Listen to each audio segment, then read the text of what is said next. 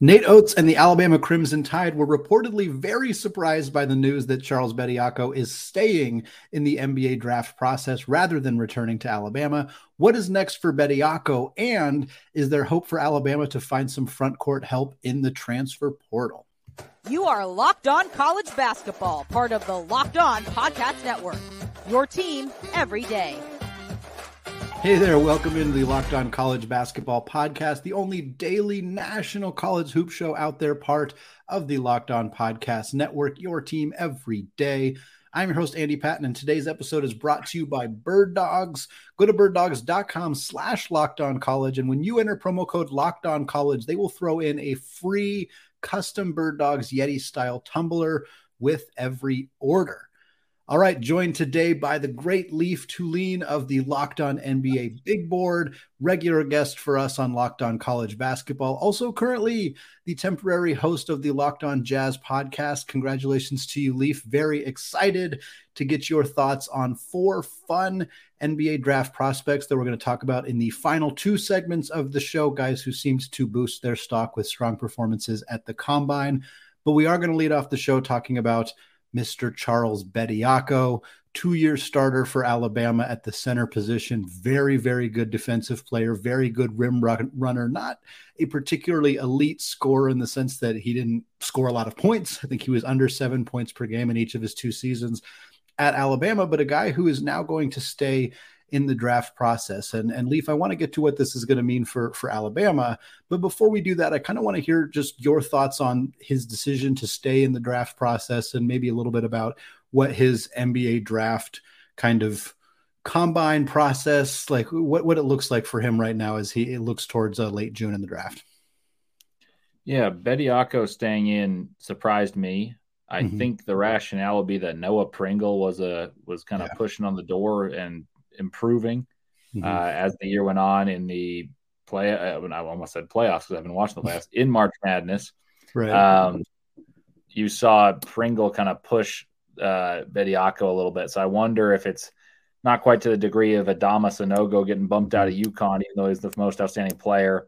Uh, but Clingan probably was better, yeah. uh, and they knew it. Or a Filip Petrusev and mm-hmm. Drew Timme situation. I don't know if it's quite that, but I yeah. wonder if that played a factor because otherwise Pringle would have transferred and Bediako thought maybe my odds are good enough because I was anchoring one of the best defenses in the country, the top rebounding team in the country. So mm-hmm. therefore, mm-hmm. I have got a chance right now. So I wonder mm-hmm. if it factored that in, but I was still surprised. Um, mm-hmm. in today's day and age where you make money and there's not that incentive of making different amounts of money right. as a pro uh, for a guy who's a non-guaranteed draft pick.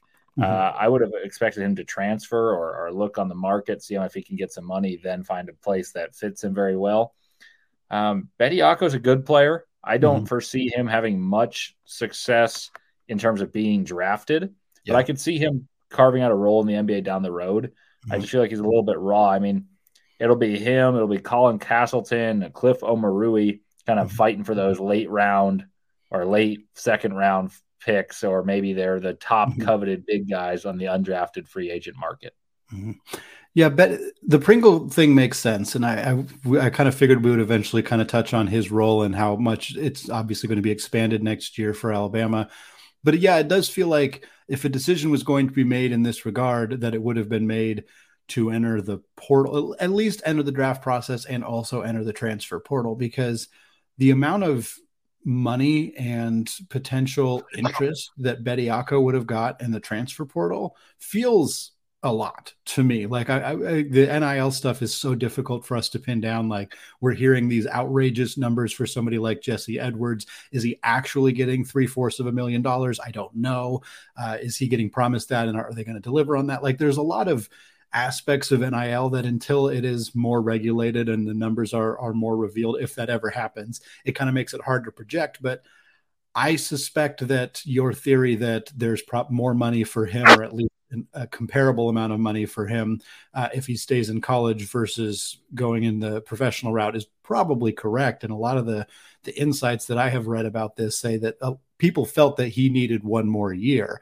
I'm not sure what he would have done differently in another year at Alabama. It's not like he's going to all of a sudden become a 38% three point shooter, which is the kind of thing that would dramatically increase his draft stock. That's not super likely or, or at all really feasible for Bediako. So to me, I can kind of see just saying, "Hey, I'm just I'm ready to move on." Maybe he doesn't like school. Like there's there's a lot of different factors here that that you know we're not necessarily privy to. But uh, it was surprising to me to see a big back to the basket, not outside shooting center choose the NBA over college because pre- lately it has kind of been the exact opposite for most of the guys that kind of fit that that archetype. Yeah, I, I share that sentiment. I mean, Jesse Edwards is a good example. I think mm-hmm. Edwards is probably a slightly better college basketball player than Bediako, but he's also older. Like, right. who's to say that Bediako's third year couldn't have been like Jesse Edwards' performance last year was mm-hmm. uh, if he was more featured? Like, you got to think about uh, there's Brandon Miller who collected eight rebounds a game, and then there was right. Noah Clowney who's also probably going to be a top 20 pick who yep. collected eight eight and a half rebounds a game. Mm-hmm. Uh, and so his counting stats were pedestrian, but his impact was pretty large still on a loaded basketball team. Mm-hmm. So maybe your team's not as good, which I understand is not what you want to hear if you're an Alabama fan or if you're Nate Oats. Mm-hmm. But uh, I think Bediako had a very real possibility of putting up big stats of the ilk of Jesse Edwards. Um, I, am curious to see if Bediako has a way of like does he measure in with a longer wingspan that that just all of a sudden says mm-hmm. okay we might as well take a shot on this guy because he's still pretty young he played two right. years and he was a highly regarded prospect who lived up to the hype from like more or less like it, it mm-hmm. wasn't crazy output but if you're picked you know 25th was i believe where he was around 25th mm-hmm. through 30th in your yeah. recruiting class you're now a, a starting center on a team that was the number one team in the country as a mm-hmm. sophomore and he started as a freshman, that's that's living up to success. Mm-hmm. So I, I share your sentiment that I, I would have expected him to just transfer. I would have expected him to stay in the college ranks based on the NIL climate of what you hear. But uh, I wonder if he's got like an ace in his sleeve of, of mm-hmm. something that, that we don't know that makes him more confident, or if it just is like a seemingly puzzling decision in all regards. Yeah, totally could be that. Sometimes people make decisions that we don't really understand. That's that's not necessarily a bad thing. Uh, before we move on from the topic, I do want to talk a little bit more about this from the Alabama side. We mentioned Noah Pringle almost certainly stepping into uh, a starting role or a significantly more featured role, which was going to happen, I think, regardless. Uh, just with the amount of talent that this team has lost already, but now it's even more clear for him. But I wonder if you think there are some potential like late game transfer portal moves that that Alabama could try to make. They have made some solid additions in the portal, but all in the backcourt. Uh, they add Aaron Estrada from Hofstra. They add Latrell Wrightsell from uh, Cal State Fullerton, two very talented guards. But do you think that? I mean, we look at the names that are kind of available right now. There's you know, there's Ernest Udeh. Is is he is he a chance? Is there a chance they could go land him, even though Duke's kind of sniffing around? Connor Vanover, would a guy who spent a lot of time at, at Arkansas, would he go to Alabama? Uh, you know, obviously it would be a more reserve role for him there, but there's not a ton of front court depth in the portal right now that's super appealing. And I wonder if you think if if Bama's really going to go that route, or if they might just say, "Hey, we're okay with what we got, and we're just going to let those guys play some more minutes next year."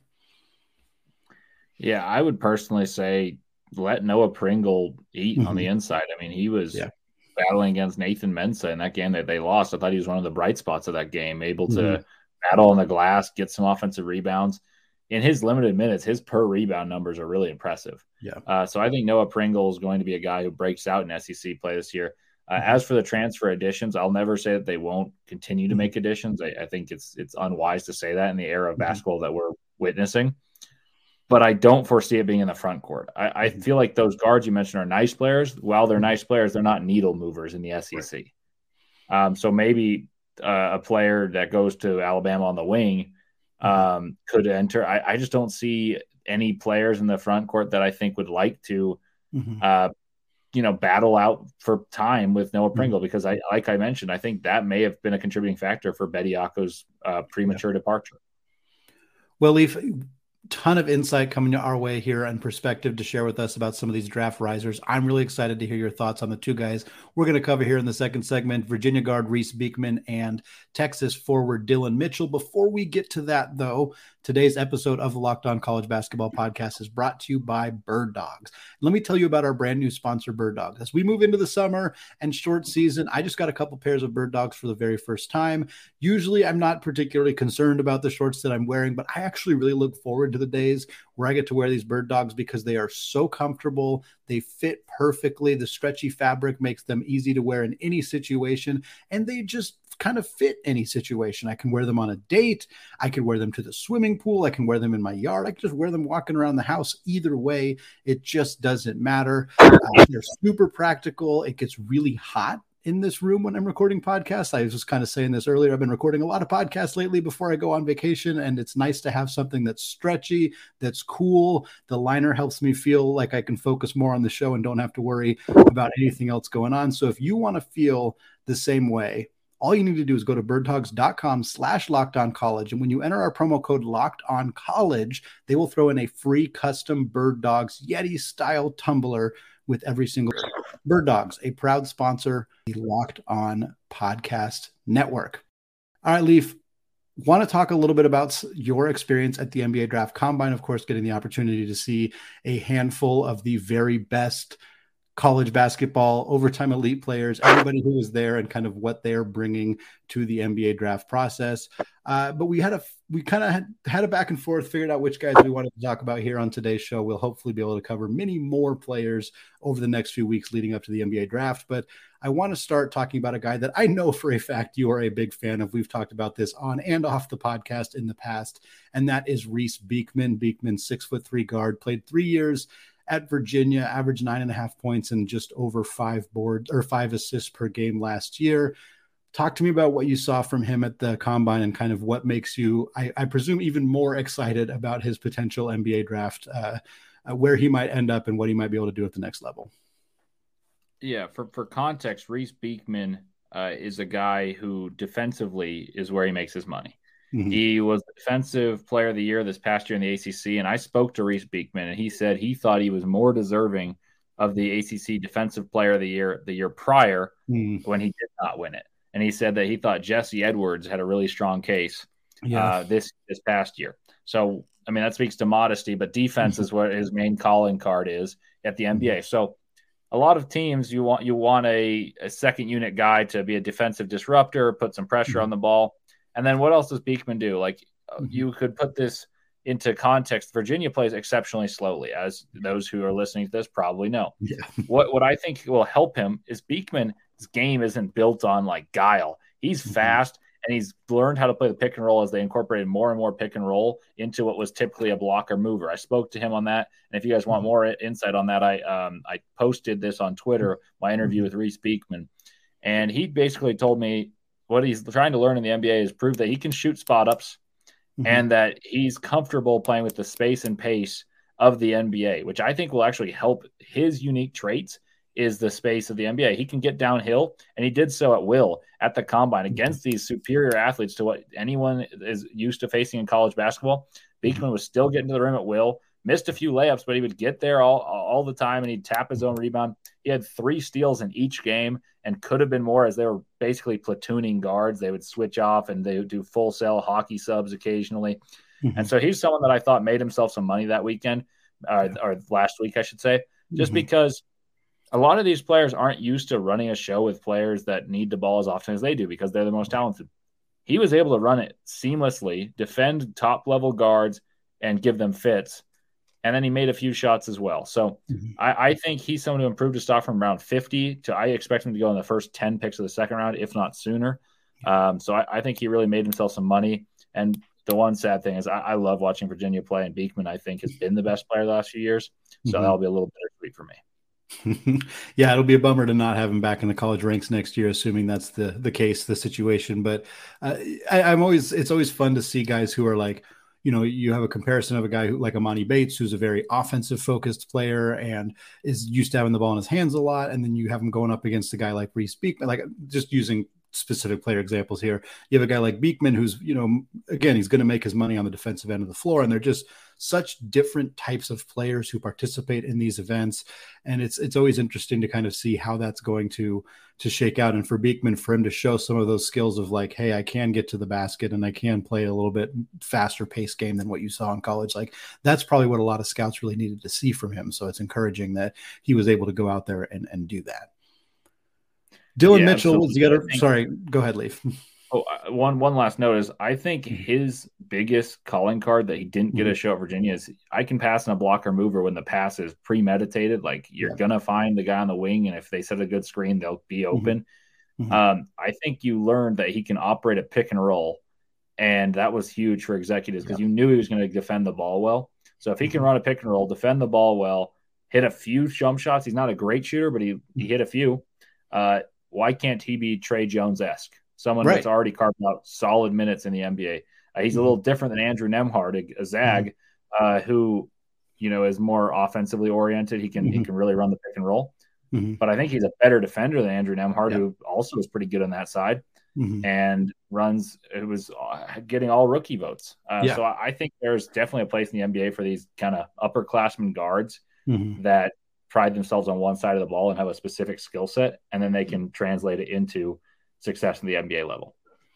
Well, the cleanest way to transition away from talking about upperclassmen guards is to talk about a one and done wing, which is who we're going to talk about next. That's Dillon Mitchell uh, out of the University of Texas, uh, a player that I was extremely interested to see how this was going to work for him because the, the, every year there's a couple one and done guys like this where they really didn't produce much in college. Uh, and there's no debate that that's the case with Mitchell here about four points, four boards per game.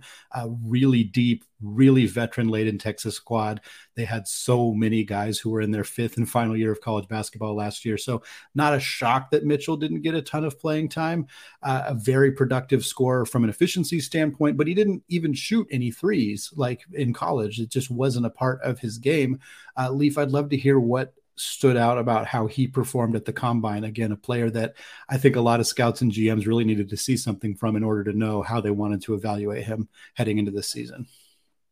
Yeah, I think you really gave the background nicely there of, mm-hmm. that they were in a win now mode. And he he mm-hmm. alluded mm-hmm. to this. This is another guy that I got to interact with personally mm-hmm. and, and I interviewed. So if you want to find that one on Twitter, it's mm-hmm. also there. And his main pitch to me, I asked him a question essentially that is what are you trying to show the scouts? Mm-hmm. Um, because obviously the jump shot's a concern, but what else are you trying to show them because they know you're a good athlete? Right. And he basically said, Well, I played on a team where we had to win mm-hmm. because mm-hmm. we had turmoil with the coach, and that's Chris Beard. And mm-hmm. Rodney Terry comes in, you had to win. And so, what does that typically mean in college? That means playing your upperclassmen. That means getting shots to your your trio of upperclassmen guards. Uh, mm-hmm. Rice was at the combine, hardly played, but he was the vocal leader for one of the teams. Like mm-hmm. he, he's 24 years old, sixth year of college basketball. Marcus Carr, for years and years, has been the guy on all the teams he's played on at Minnesota and mm-hmm. Texas. Um, so he's uh, he's playing a fourth, fifth wheel as you get Dylan Disu, you get uh, Christian Bishop, all these guys touching the ball, and of course you get the transfer Tyrese Hunter. So I think what he meant by this is if they're trying to win, and my role is to be an energy guy. I'm going to be an energy guy because uh, I want to play. So what I'm trying to show is that I can shoot. It was just something that we opted not to do because it wasn't experimentation time. So he told me that he's worked on a shot. The form's changed a little bit, but mostly it's just working up confidence and repetitions because he lacked those at Texas. Uh, from my perspective of watching him there, he moves differently than everyone else at the combine. He's that good of an athlete. Like I, I likened his ability to flip his hips to to that of a defensive back. Like he he is six foot nine and as graceful as you can be sliding your feet. And he jumps out of the gym like he goes off one foot, two foot in layup lines, and all of a sudden his head's above the rim, and it's without effort. And so he, he's that rare of an athlete. So here's my pitch for why I think, even though he shot very poorly in the second game, because he hit a three, confidently hit a three in the first first scrimmage, and then hit. He's a left-hander for those you don't know. He went in and out, left to right, and hit a baseline jumper. He hit those two shots in the first game. Because he hit those, I thought for certain there was not a chance he'd play the next day. And then I honestly am thrilled that he did. That to have the confidence, the chutzpah to go out there and play play again after knowing that's your knock and you and you kind of push that aside. You come out and play and he shot poorly, but he kept shooting. And then he eventually got a little tip in or something. Pedestrian stats, but his impact was enormous. I think he's going to be a first round pick. I think he follows the ilk of a guy like Peyton Watson, who mm-hmm. averaged three points a game at UCLA the year prior, was the 30th pick, and it doesn't even look like the Nuggets got it wrong. like I just did for a podcast for the Jazz, and mm-hmm. I looked at the 28th pick. The 28th pick has two big hits in Jaden McDaniels and Jordan Poole, and the rest of them don't do anything. So at 30, if you're going to take a guy with upside, you might as well take the best athlete in the class. And so that's my pitch right there. Peyton Watson, I watched him play at the very end of the year against the Jazz. He had a play where he went so high in the air, he fell on his back. I was like, oh my God, the guy's going to be out for a year. Got up and ran the floor and got an and one. Um, I think Dillon Mitchell can provide energy minutes, eventually mm-hmm. learn to shoot well enough to be on the court. And even if not, you got a guy who's an energy backup big who can play small ball big.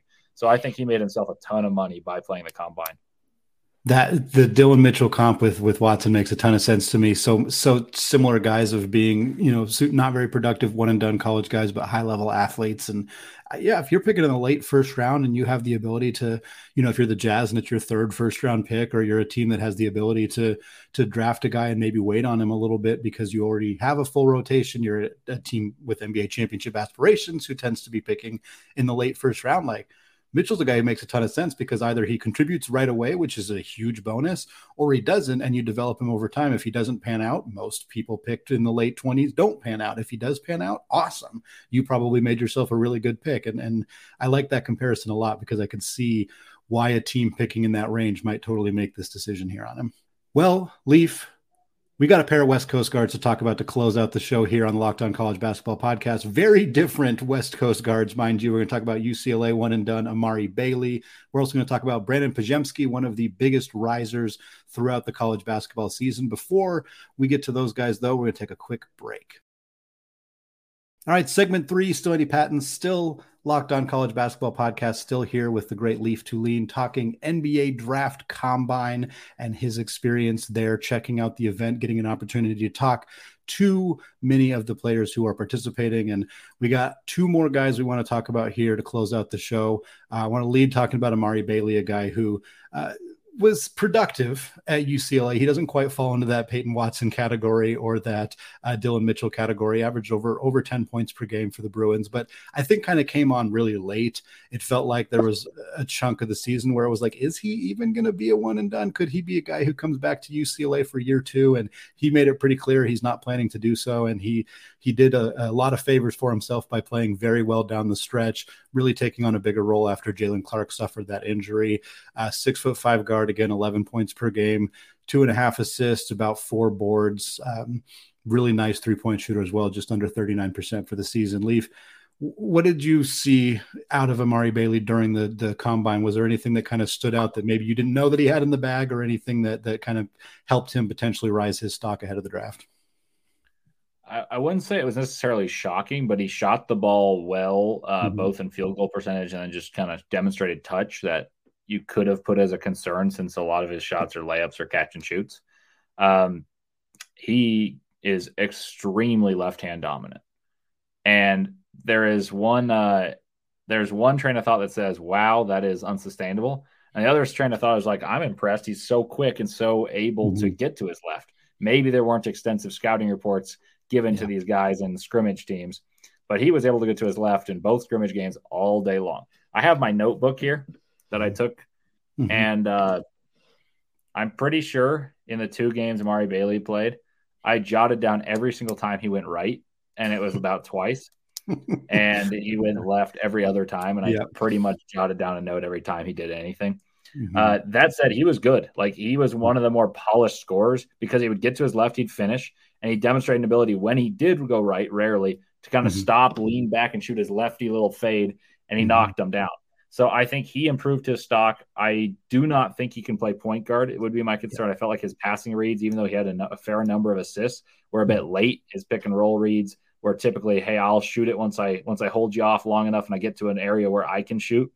Uh, so I think he's a two guard, which limits his upside, in my opinion. I think the point mm-hmm. guard, because he'd be a bigger point guard as opposed to a smaller two guard, yeah. uh, limits his upside. But I wouldn't be shocked if he goes at the end of the first round. A team buys the fact that he can get wherever he wants, that he's younger. Mm-hmm. Uh, he's a very different player from Podziemski that we're going to talk about next. Uh, but I think both improved their stocks based on the the virtues that they possess. They they showed those rather than showing uh, glaring deficiencies, which is what kind of hurts some of these players that really plug in the point like, hey, he is bad at this, and mm-hmm. there's nothing he can do about it. Where those guys just showed their strengths and, and hammered home their strengths rather than trying too many new things with with Bailey, one thing I'm, I'm I'll be interested in too because I think you're absolutely right. He's going to be a, an undersized two guard who you know has the quickness and the ability to to score at the NBA level. But what is that defense going to look like? Because I thought he was a solid defensive player at UCLA, but if you're an undersized two guard in the NBA, and you're not going to play point guard, you have to be good on that end of the floor. Otherwise, unless you're CJ McCollum and you're such an unbelievably gifted scorer, and even CJ, like he, the Blazers learned you can't really win with him as your two guy because there's not enough defense. Of course, when you pair him with Damian Lillard, it's particularly problematic. But Bailey feels like a guy who can probably be a pretty impactful player on the defensive end of the floor. Is that the impression you got from him? Yeah, I, I think he's got the uh, abilities to be that. I, the reason I phrase it that way is I think he's got very good lateral speed. Mm-hmm. I just wonder if he knows how to defend yet. Sure. Like Mick Cronin's a very good college defensive coach, mm-hmm. someone who packs it in, makes you shoot over the top. Yeah. They force a decent number of turnovers, but really their defense is their pace of play. Like mm-hmm. they play so slow that you don't get fast breaks. You, are they're going to win the the turnover margin by a wide margin. Um, mm-hmm. but I don't know if he knows how to scramble over screens and do the things that make you an elite defensive two guard in the NBA. Uh, he's got the capacity with the, with the agility, and uh, he's got pretty good length for his size. He's about six four with with fairly long arms, but uh, I think that one's to be determined. It depends. Mm-hmm. I, I, wonder, like, say he goes to the Miami Heat, like yeah. that. That's a place where I feel like they'll teach him defense, and he could be very good if he buys in. Whereas I think there's landing spots where he could be a subpar defender just off of right. kind of like, oh, I can do this because I'm athletic. And then the NBA, he's just another dude as opposed right. to an above average athlete. Well, let's switch over to talk about our final guy for the day. That is, of course, Brandin Podziemski, who we teased a little bit earlier. Very different player from Amari, Amari Bailey, as you said. Different story as well. Podziemski's kind of the uh, one of the poster boys in the modern NI or excuse me, modern transfer portal era of hey, sometimes you can transfer, and I hate this phrase, and I've said that multiple times on the show, transfer down uh, and go from a mid major or a power five program to a mid major program where you're going to get more exposure, more playing time. Uh, Podziemski started at Illinois, start moved over to Santa Clara, picked a school that had just recently had significant NBA success in Jalen Williams, and he's following that up and looks like you know a potential for there to be back to back first round picks out of Santa Clara. I think Podziemski's kind of right in that maybe late first, maybe second round kind of spot. And, and again, he he scored more points in his first game at Santa Clara than he did his entire freshman season at Illinois, which is a fact that I like to bring up whenever I can. 20 points per game was co WCC player of the year with Drew Timme, which was a bit questionable whether that should have happened, but there's no disrespect to Podziemski at all. Uh, 20, 20 a game, just under nine boards a game, four assists, really, really good three point shooter, and a guy who has kind of just showed a little bit of everything on the offensive end of the floor. Uh, feels like a lot of people got to learn about him for the very first time last week. What were the things that you kind of took away from from how he performed at the combine? I think the biggest takeaway for him is just how well he sees the game. Like yeah. you watch him in the WCC, mm-hmm. and there's only a couple teams that have the athletes that are on mm-hmm. par or even close to on par with what he faced at the combine. Mm-hmm. And so basically, that means the reads have more time to be made because there's less good reaction time, there's less yeah. length. Uh, I thought he was the best passer at the combine. Mm. I thought he got to spots and made his team look better, particularly in the first scrimmage. He stood out, hit his shots from both the mid range and from three, silky smooth left hand jump shot and he made decisive, impressive, and timely reads. And that's something I mentioned about Bailey lacking. I thought whenever he ran the pick and roll, he was late passing the ball. Podziemski mm-hmm. was right on right on the money, yeah. hit the guy in the numbers, and was was doing it uh, decisively. So uh, I I think he's made himself a case to go in the first round. Mm-hmm. I'm not certain he goes there, but I think he's made a case for it. And then uh, he had a really good line, and so I hope I don't butcher this. It was effectively I was talking to him and he said, I'm a I'm a hooper who can shoot, not a shooter who can hoop. and that, that's what what he wanted to clarify because he wanted to say, "Look, I can play basketball. It's not just mm-hmm. because I'm white." Uh, and mm-hmm. I think that was reading between the lines that oh, I can just shoot. I, I mm-hmm. think, I think he wanted to prove that no matter who he's playing against, no matter the competition level, the size of mm-hmm. the players he's playing against, that he's going to be able to hoop and, and make the right basketball plays and still score if he wants to. So mm-hmm. I, I thought he did a really good job of demonstrating that, and I thought that was a pretty fun line as well. Leif, thank you so much for taking the time to come on the show to give us your expertise, your insight, your conversations from the NBA Draft Combine. That's four guys we covered today. There's literally 70 plus more. Hopefully, we'll get more opportunities to to speak to you about other players who are at the combine and, and, and draft stocks up, draft stock down. Of course, we're a week away from finding out who is actually going to for sure stay in the draft process, who's not. So we'll get some more opportunities to to kind of react to some of that stuff. But again, thank you for for jumping on the show. Always appreciate it. I always appreciate coming on. I, I love talking ball no matter mm-hmm. no matter when, no matter NBA, college, or anything. So I, I, wish I had a clever line like Podziemski, uh, but I'm a I'm a, a guy who can talk ball. It doesn't matter college or NBA. oh man, well that's going to do it for us today. We'll end on that joke there. Um, thank you so much for for listening to the show all of you everyday listeners whether this is your first show 20th show 100th show whatever it may be we sincerely appreciate all of you you can find the show wherever you already get your podcast. You can also find us on YouTube if you have not done so yet. We're about 30 away from hitting our main goal of a thousand. Uh, I've been saying I want to get there before the NBA draft, but folks, we can get there before June. If you all want to help us out, you can just jump on YouTube, search Locked On College Basketball, hit that big red subscribe button. It is very much appreciated. All right. Thank you all for listening and peace out.